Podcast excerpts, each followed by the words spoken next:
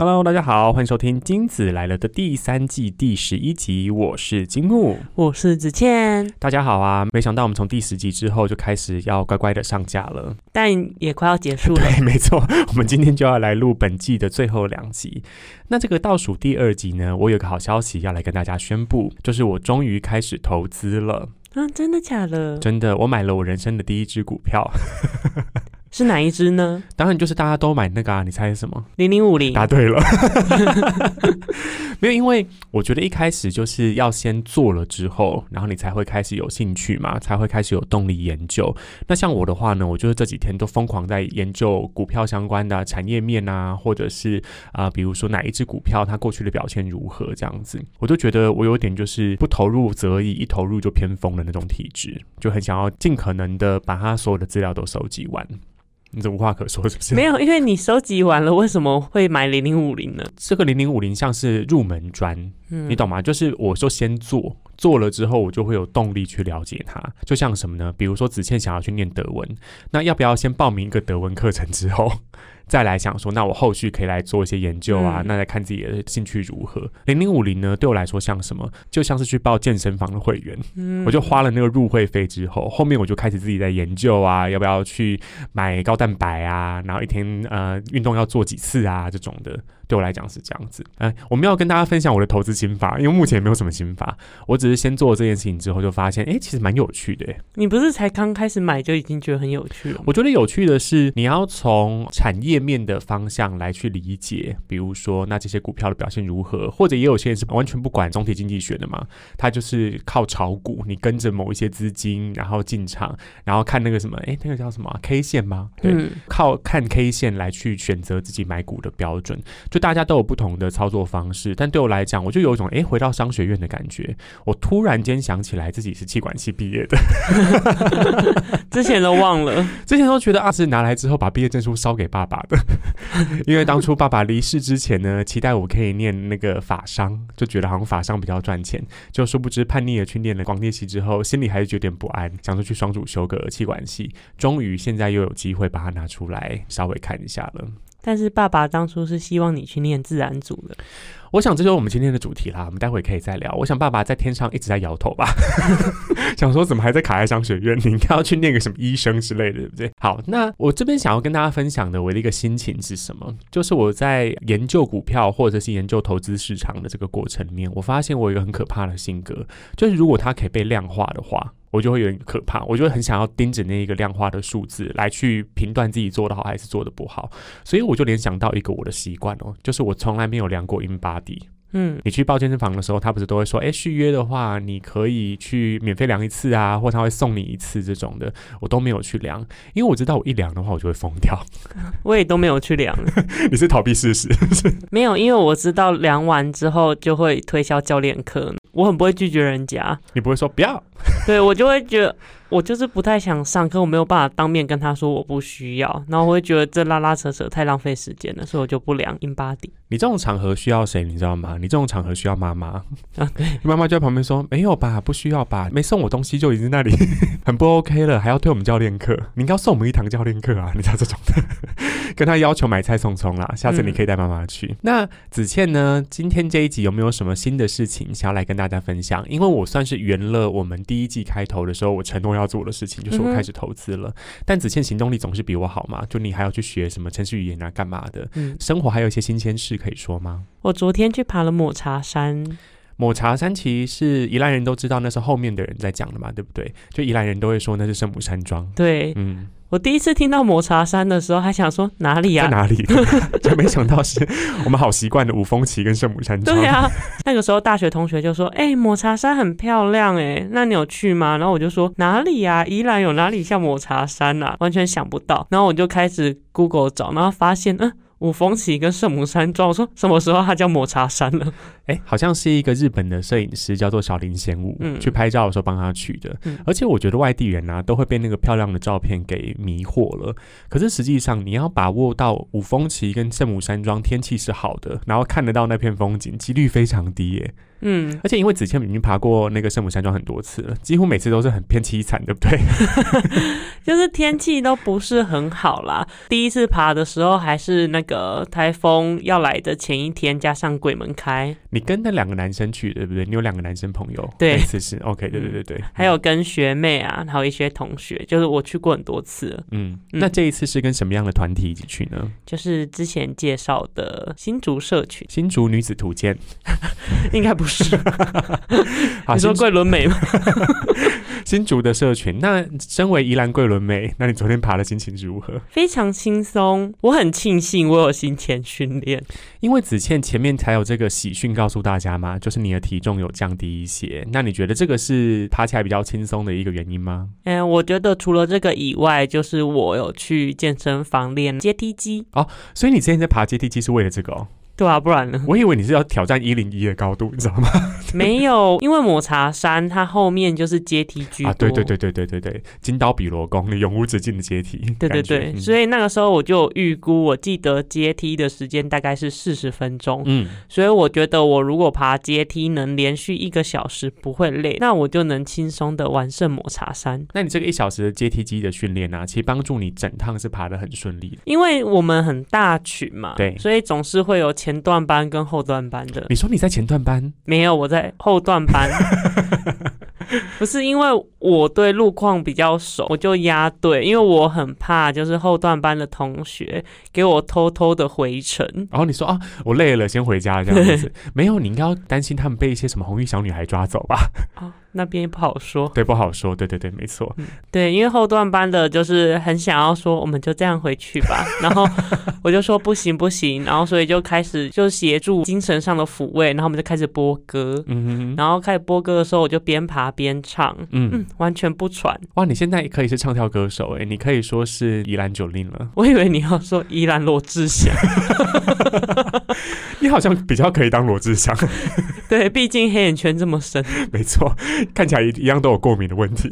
好啦，我们就恭喜子倩，我成功的完成了抹茶山的任务。那你昨天的天气好吗？哦，非常烂。所以大家有看到抹茶山吗？没有啊，就是一个白墙，就什么都没看到，然后风很大，然后还飘小雨。爬上去就是那个云那个雾啊的感觉。嗯 OK，好，那就请大家之后要爬抹茶山的时候呢，可以关注一下天气哦，否则就请不要抱怨说为什么永远看不到那个抹茶山的样子。因为宜兰很难有很好的天气，而且冬天去爬就莫名其妙啊，怎么会选在这个时间点？那是因为有寒流啊。哦，要不然你们本来估计是还好，是不是？嗯哦哦，好吧好吧，那就希望子倩下次爬抹茶山的时候，可以边跳精武门边上山喽。也太难了吧？好，那我们要进入到今天的这个正题喽。我们今天要来聊一个很禁忌的话题。那在前面介绍的时候已经稍微破题了嘛，对不对？就是呢，文组跟理组之间到底有什么样的差别？哦，这个禁忌的话题，我想子倩跟我可以分别做一个代表啦。那子倩呢是身为理科女代表，那我是文科男代表。嗯，确，定是理科女代表？突然间我们两个都对眼一下，然后满头问号。总之，你就待在理科里面嘛，对不对？嗯，然后我念的学学校是几乎是纯文组的学校，我们只有三个理工科系，所以我想在这上面可以有一些比较跟比对。那我们今天呢进行的方法就是，我们每一个人呢会给对方一个对方的类组的刻板印象，那这些刻板印象呢都是我们从网络上查的，不是我们自己的刻板印象，请不要来骂我们。我自己去搜寻那个、理科生特质。理科生特色，然后就看里面有什么东西，嗯然后把它纳入。那子谦，我想应该也是这样吧？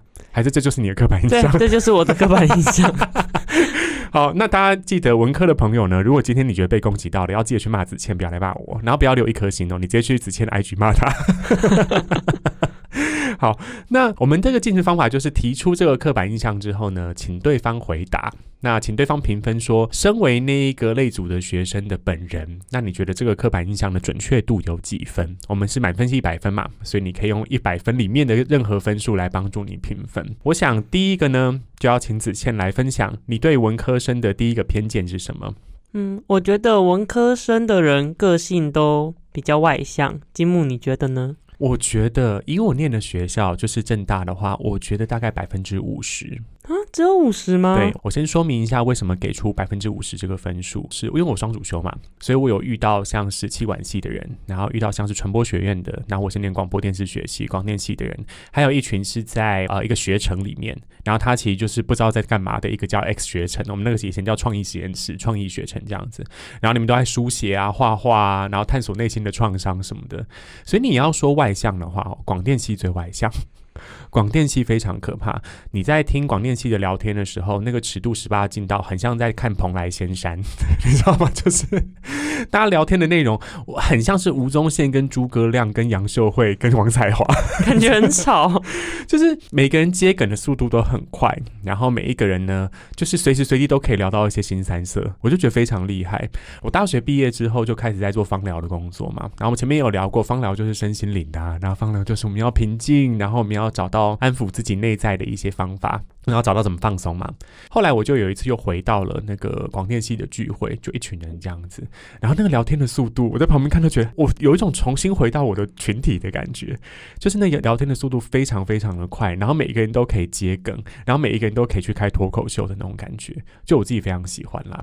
但是呢，另外的一半。比如说我在气管系的经验就是，有可能我是双主修生的关系，所以你就不会在他们那个群体。然后我就觉得在气管系的时候的念书的感觉，他们的活力或者是那个讲话见招拆招，然后接招又把球丢回去的速度就慢一些。那另外在我刚讲的那个学程啊，里面充满很多 emo 的人，就是情绪很低落。我大学也曾经是一个非常 emo 的人哦，所以我觉得好像还是蛮看人的。但文组整体来说，我觉得，嗯，就真的要看他念的科系是什么，性格会不太一样。嗯，那请问你为什么会有这个偏见呢？因为我小学的时候去参加朗读比赛。然后参赛者大部分后来都是去念文组，所以我想说，他们敢做这件事情，应该就是比较外向。可是我觉得好像不是外向，有的时候那是可以锻炼的。比如说你朗读比赛，哎，我不知道你那年代朗读比赛是要念什么？你说小学，嗯，那我印象中啦，就是以前朗读比赛有一些是表现要很夸张的那一种，那几乎就有点像是戏剧社的训练啊。就是以前念什么“君不见高堂明镜悲白发”，哎，不是我们在念什么，念什么《赤壁赋》之类的吧？然后你就抽到那个东西出来之后，你要念的非常非常的夸张，那个就是跟演员训练班一样啊，是可以被训练出来的。哦，可是很多人就是社恐，会觉得很害怕做这种表演。那你以前在念高中的时候，你们学校也是文组比较多吗？嗯，那你真的有感觉文组比较外向吗？哦，是真的哦，真的哦。嗯，我以前好像没有特别有这个感觉啦。嗯，有可能我念了一个在山里面的学校，然后每个人在山里面都觉得啊，每天都在下雨，心情好差，所以就没有外向的感觉，所以我就给这个偏见五十分喽。嗯，好，那我来问一下子倩哦。这是网络上查的，因为我这是搜寻说理工科的人的特质，第一个就跳出来这个。请问理工科的人是不是比较不在乎或者比较不擅长穿搭呢？请问子倩给这个偏见几分？嗯，我给出七十分。OK，七十分怎么说？这三十分呢，是我撑出来的。你说你是在乎跟擅长的，但其他人不擅长。你这句话意思是这样吗？很危险哦！真的说话很危险。没错，还是有喜欢跟擅长打扮的人。嗯嗯嗯嗯。但我给出七十分的原因是，我觉得理工的都很怕太夸张，或者是穿搭上面东西越多。嗯。你的变数就越多，就越容易出错嘛，对不对？就是你知道洋葱式穿搭或者是多层次穿搭，你有的时候把自己装扮成一个孔雀，嗯，就颜色太多的话会有不搭配的问题。嗯，所以对我们来讲，就是变数越少越好。所以我觉得在颜色的选择上面的话，当然就是会以非常安全的黑白灰深蓝，嗯嗯，对为搭配。我跟你讲，还有什么法兰绒的格子衬衫，对不对？就是 Air s h r e 对，没错。我们下礼拜即将要去看他的那个 Ed Sheeran，他就是理工科的穿搭。对，没错。他包括连发型也蛮像的，嗯，就有一种比较没有在就是在意的那种感觉，也蛮像我的。没，对你就是宜兰 Ed Sheeran，你其实已经有三个身份了。那你以前在念大学的时候，因为你们大学是理工科跟文组的比例其实是比较五十五十吗？嗯，对，那你在大学的时候有特别感觉得到，因为总是有些通识课会认识其他系的朋友嘛，那你有特别感觉到理组比文组的人更不在乎穿搭吗？这比较得出来吗？其实是有的。嗯嗯嗯嗯，嗯，怎么说？我觉得我们理组的同学们在那个年代非常喜欢穿海滩裤跟黑色的吊嘎。还有夹脚拖，对不对？对哦天哪，我都回想到梦回当年高中生的时光，就穿这样去上课，我觉得也没有不好啦，赶快消毒，是不是？对啊，就这样很凉爽啊。那这边我有另外一个问题哦，因为我在打理科两个字出来的时候，其实有分成理工男跟理工女。哦我以为是理科太太，哇，这个禁忌的话题，理科太太跟理科先生禁忌的话题。那你觉得在穿搭的这件事情上面，理工女跟理工男有什么不同的表现吗？我觉得理工女哦，你小心讲话哦！你昨天一起去爬山的是不是都是理工女？非常的会穿搭。求生欲很强。讲大学的时候啦，因为我觉得出社会之后，大家都会有不一样的表现嘛。你回头去看自己大学时候的穿搭，再看现在这个钱堆出来的自己的穿衣服的品味，应该还是会觉得有差别啊。可是我以前比较好看呢。哦，所以现在只能靠一些医美跟那个 衣服来撑起来。好，但理科女比较会穿搭，你觉得有程度上的差别吗？就是以前学校跟在现在，我觉得是我的生活圈有点改变，所以我以前认识的理科，你知道都是那种偏乡小孩的理科，哦，而且据我所知，他们也都是不太喜欢出门的那一种。嗯嗯，所以他们整个就是跟我是一样的。但我现在在新竹这边工作，大家其实打扮上都出乎意料的很厉害。很认真。嗯嗯嗯嗯，其实我以前的同学都没有在化妆，这一次在爬摩茶山的时候，就发现哇，大家就一盒一盒的东西有拿出来，然后一些笔啊，一些我都不知道的东西。你怎么讲的好像美术材料行一样？一些笔啊，一些纸啊什么的。对，所以我就想说，哇，原来还是有很多人很擅长于打扮跟注重打扮这件事情。嗯，那你现在在的这个职场啊，理工男大概占九成以上嘛，对不对？九成五或九成八，那我来反问一下哦，那你觉得理工男的穿搭如何呢？我们可以跳过了，直接接到下一题，谢谢。没什么好说的，是不是？对，我跟你讲，据我所知啦，子倩有很多漂亮的衣服，都是碍于在职场会太过耀眼，所以都没办法带去上班的时候穿，对不对？嗯，像我就不太敢在上班穿粉红色或者是鹅黄色的衣服。我跟你讲，如果是我的，我没有办法去主科工作，因为我的衣服都是非常非常闪亮。我今天甚至穿了一件超亮的橘色的衣服出来。好，那子倩的这一题呢，就是给出七十分的分数，那三十分就是刚才的女子社团跟你自己本人撑出来的喽。嗯，谢谢，谢谢各位。好，那请子倩继续加油。那子倩想要询问金木的是，文科的人情绪是比较起伏的，金木你觉得呢？比起理科吗？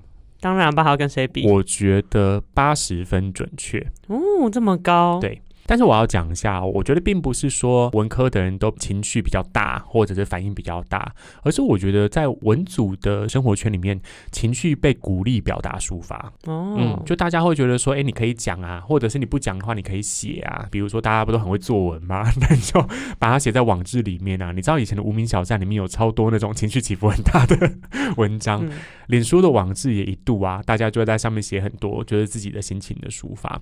就我觉得那个环境跟那个氛围比较鼓励大家把自己的情绪表达出来。那尤其是我大学念的就是一个几乎纯文组的学校嘛，然后我参加的一些学程，我刚前面讲的，又是一个探讨情绪的地方，所以我觉得大家比较能够接受有情绪这件事情。那有的时候有情绪这件事情，其他人会觉得有点害怕。比如说，他今天就是失恋，心情不好，就待在那个谷底啊，就是觉得整个人状态都很差。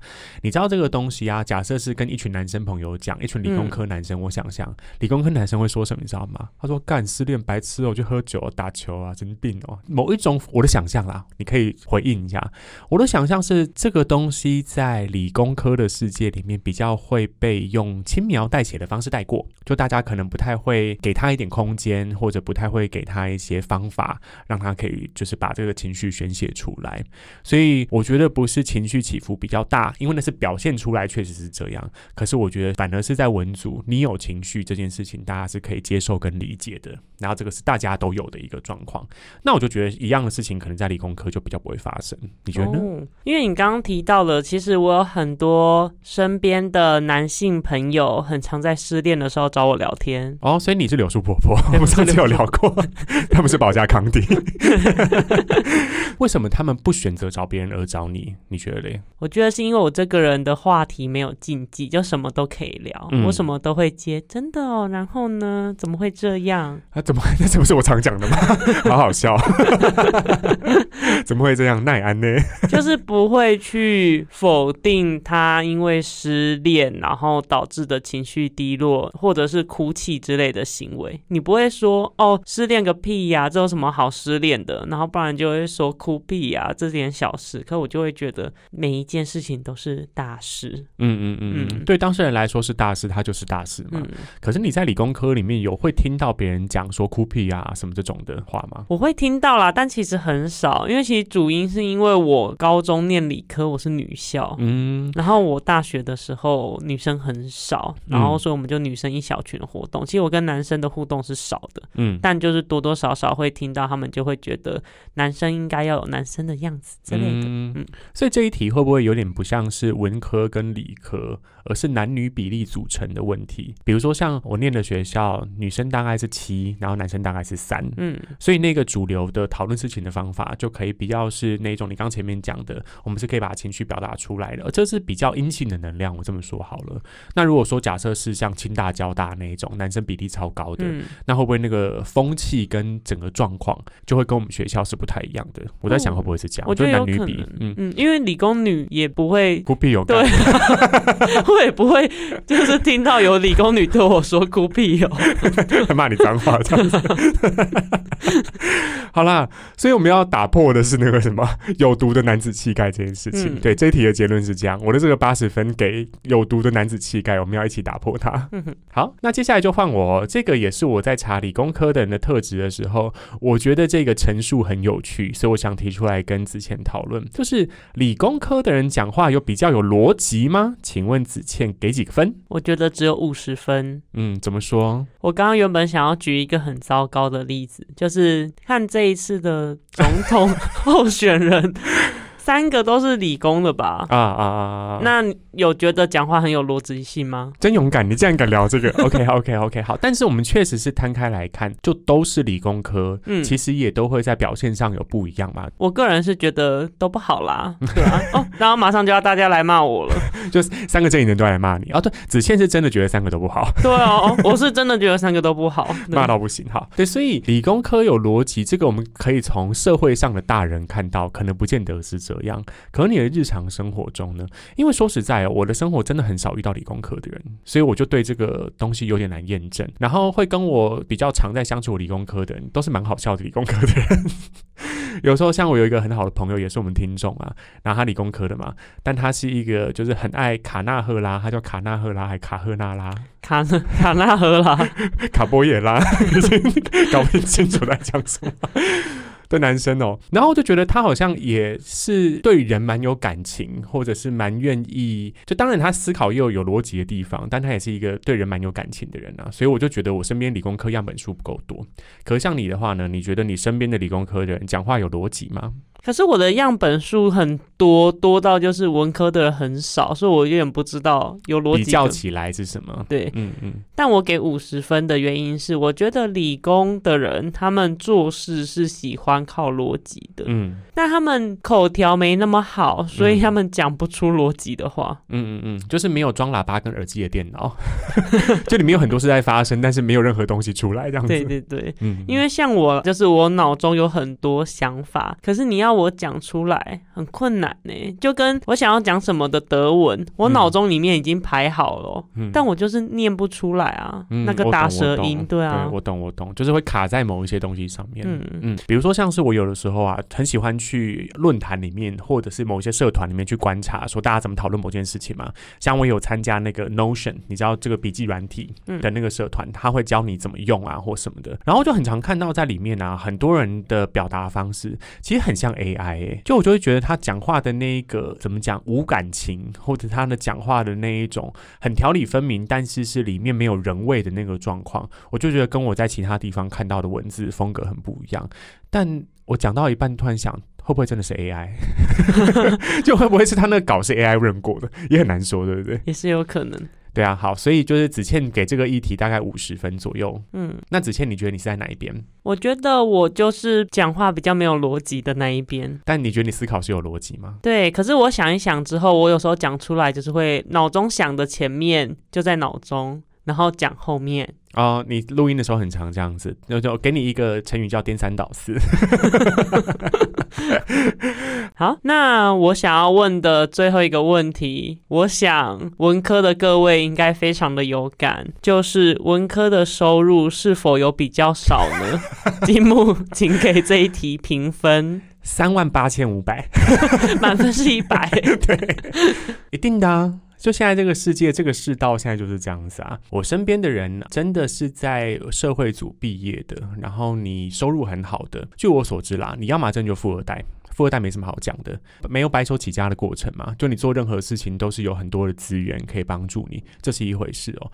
那要么就是他们是真的找到了一个很好的机会，然后本身能力也很好，然后现在是开始在自己创业的，那这个收入可能都会还不错。可是我也遇过那一种，假设跟我状况差不多的话，一定会相比起来理科是少很多的、嗯，这个是真的。然后我有很多朋友文组的，现在考虑要转工程师，可是像我，我就收入不是很高啊。我觉得都还是会有高有低嘛，对不对？就是在不同的类组里面还是会有高有低，而且竹科又是一个我觉得价值观很很扭曲的地方。我前阵去一个咖啡厅，我才听到隔壁他们是一桌房仲在聊天，然后他们就说，呃，他们有同业是在新竹那边做房仲的。他说他假日全部都在排那个年轻的工程师准备要买房的那种单子，就是也有那种路线的人嘛，就他嗯就是那个薪水高到一间房、两间房、三间房这样买，但总是也会有不是那个路线的、啊，因为他们那个也算是少数中的少数吧。嗯，没错。我觉得好像还是要看平均值，当然每一个产业里面都有高有低，那你还是要看平均值嘛。我自己是觉得理科的平均值绝对比文科高啦，这是没有办法的事情。我也是认了，你什么？你认什么认？你在这个比较值里面的话，你就是那个啊，比较高标。对啊，就是会比其他人高啊。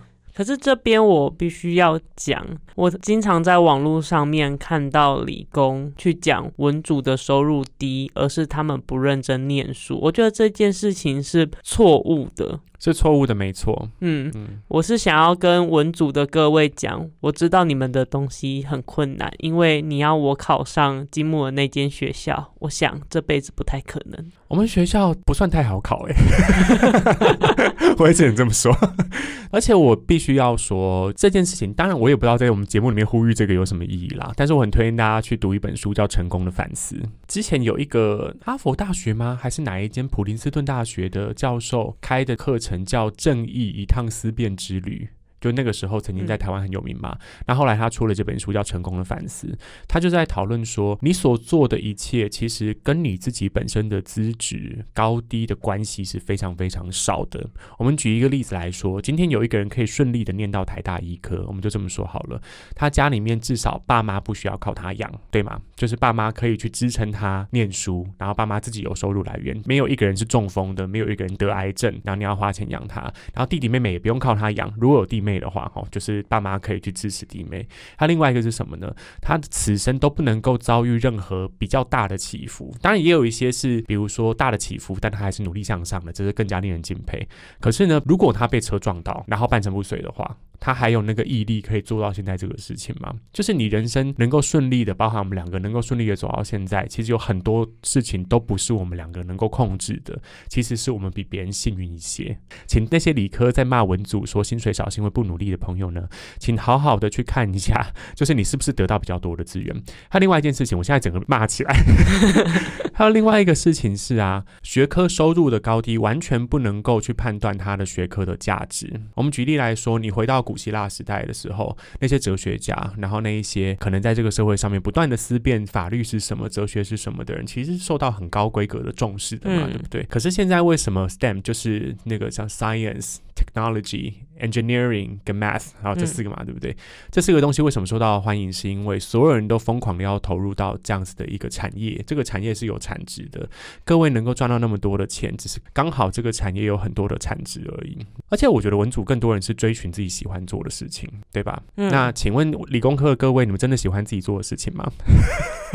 子谦就喜欢了，我知道。我 我想说，可是我蛮喜欢的。我的意思是，就是我现在的看这件事情啊，那前面这一段骂好大段，但是我真心想讨论的就是，如果人能够意识到自己是幸运的，然后假设你刚好在做的事情能够人给你有很多的收入，然后跟你是有兴趣的，这也是一个绝大的幸运啊。所以就是我觉得要珍惜自己的幸运，但请不要去嘲笑别人觉得不努力啦。嗯，不好意思，我刚前面骂这么一大段，因为我原本只是要分享说，我大学的期间有两年去当那个中文助教，嗯，然后其实我这两年收获是蛮多的。怎么说？就是我从这里面找到很多情绪上的抒发，嗯，或者是文字上带来的力量，嗯嗯。那这件事情，我觉得真的是我们。李主做不到的，嗯嗯嗯，然后我也深刻的体会到，其实不是说整个世界靠李主就有办法运作下去。是啊，是是是，对对对对对。毕竟我们生活上所有的东西，应该都有用到文字吧？嗯，对啊。那李主好意思把文字刮成自己的吗？所以我觉得，嗯，你们所看到的 code 每一个就是二十六个英文字母加数字，请问二十六个英文字母算李主还是文组的呢？对啊。我之前还看过一个 PM，他。是会在网络上面不断的分享他工作上面的发现跟心得哦，然后他就说很多的工程师写的产品指南都非常的难用跟看不懂，就他们比如说做了一个产品出来之后，然后你要写那个使用手册或者写使用介绍，然后写出来的时候，另外一个人拿到那一本那个使用指南，完全不知道他在写什么，所以请大家还是要磨练一下自己的那个文字能力吧。嗯，所以我就觉得不管是理组跟文组，其实都是一样重要的。对，而且我觉得收入跟一个职业的重要性完全不成正比，就不见得是正比。就大家刚好做了收入比较高的工作，还加上你愿意去追求那个东西很好，但请不要去贬低别人的工作啦。我觉得是这样子。我非常佩服服务业，Hello，服务业的各位，我觉得你们真的太辛苦了。你要我跟陌生人讲说，请问要点什么，我办不到，就在那里完全没办法讲话，太紧张。然后拿菜单都在手都在抖。对啊，而且他们有有时候拿好重好重的东西，嗯，然后可以一只手拿好多啤酒，我觉得很厉害。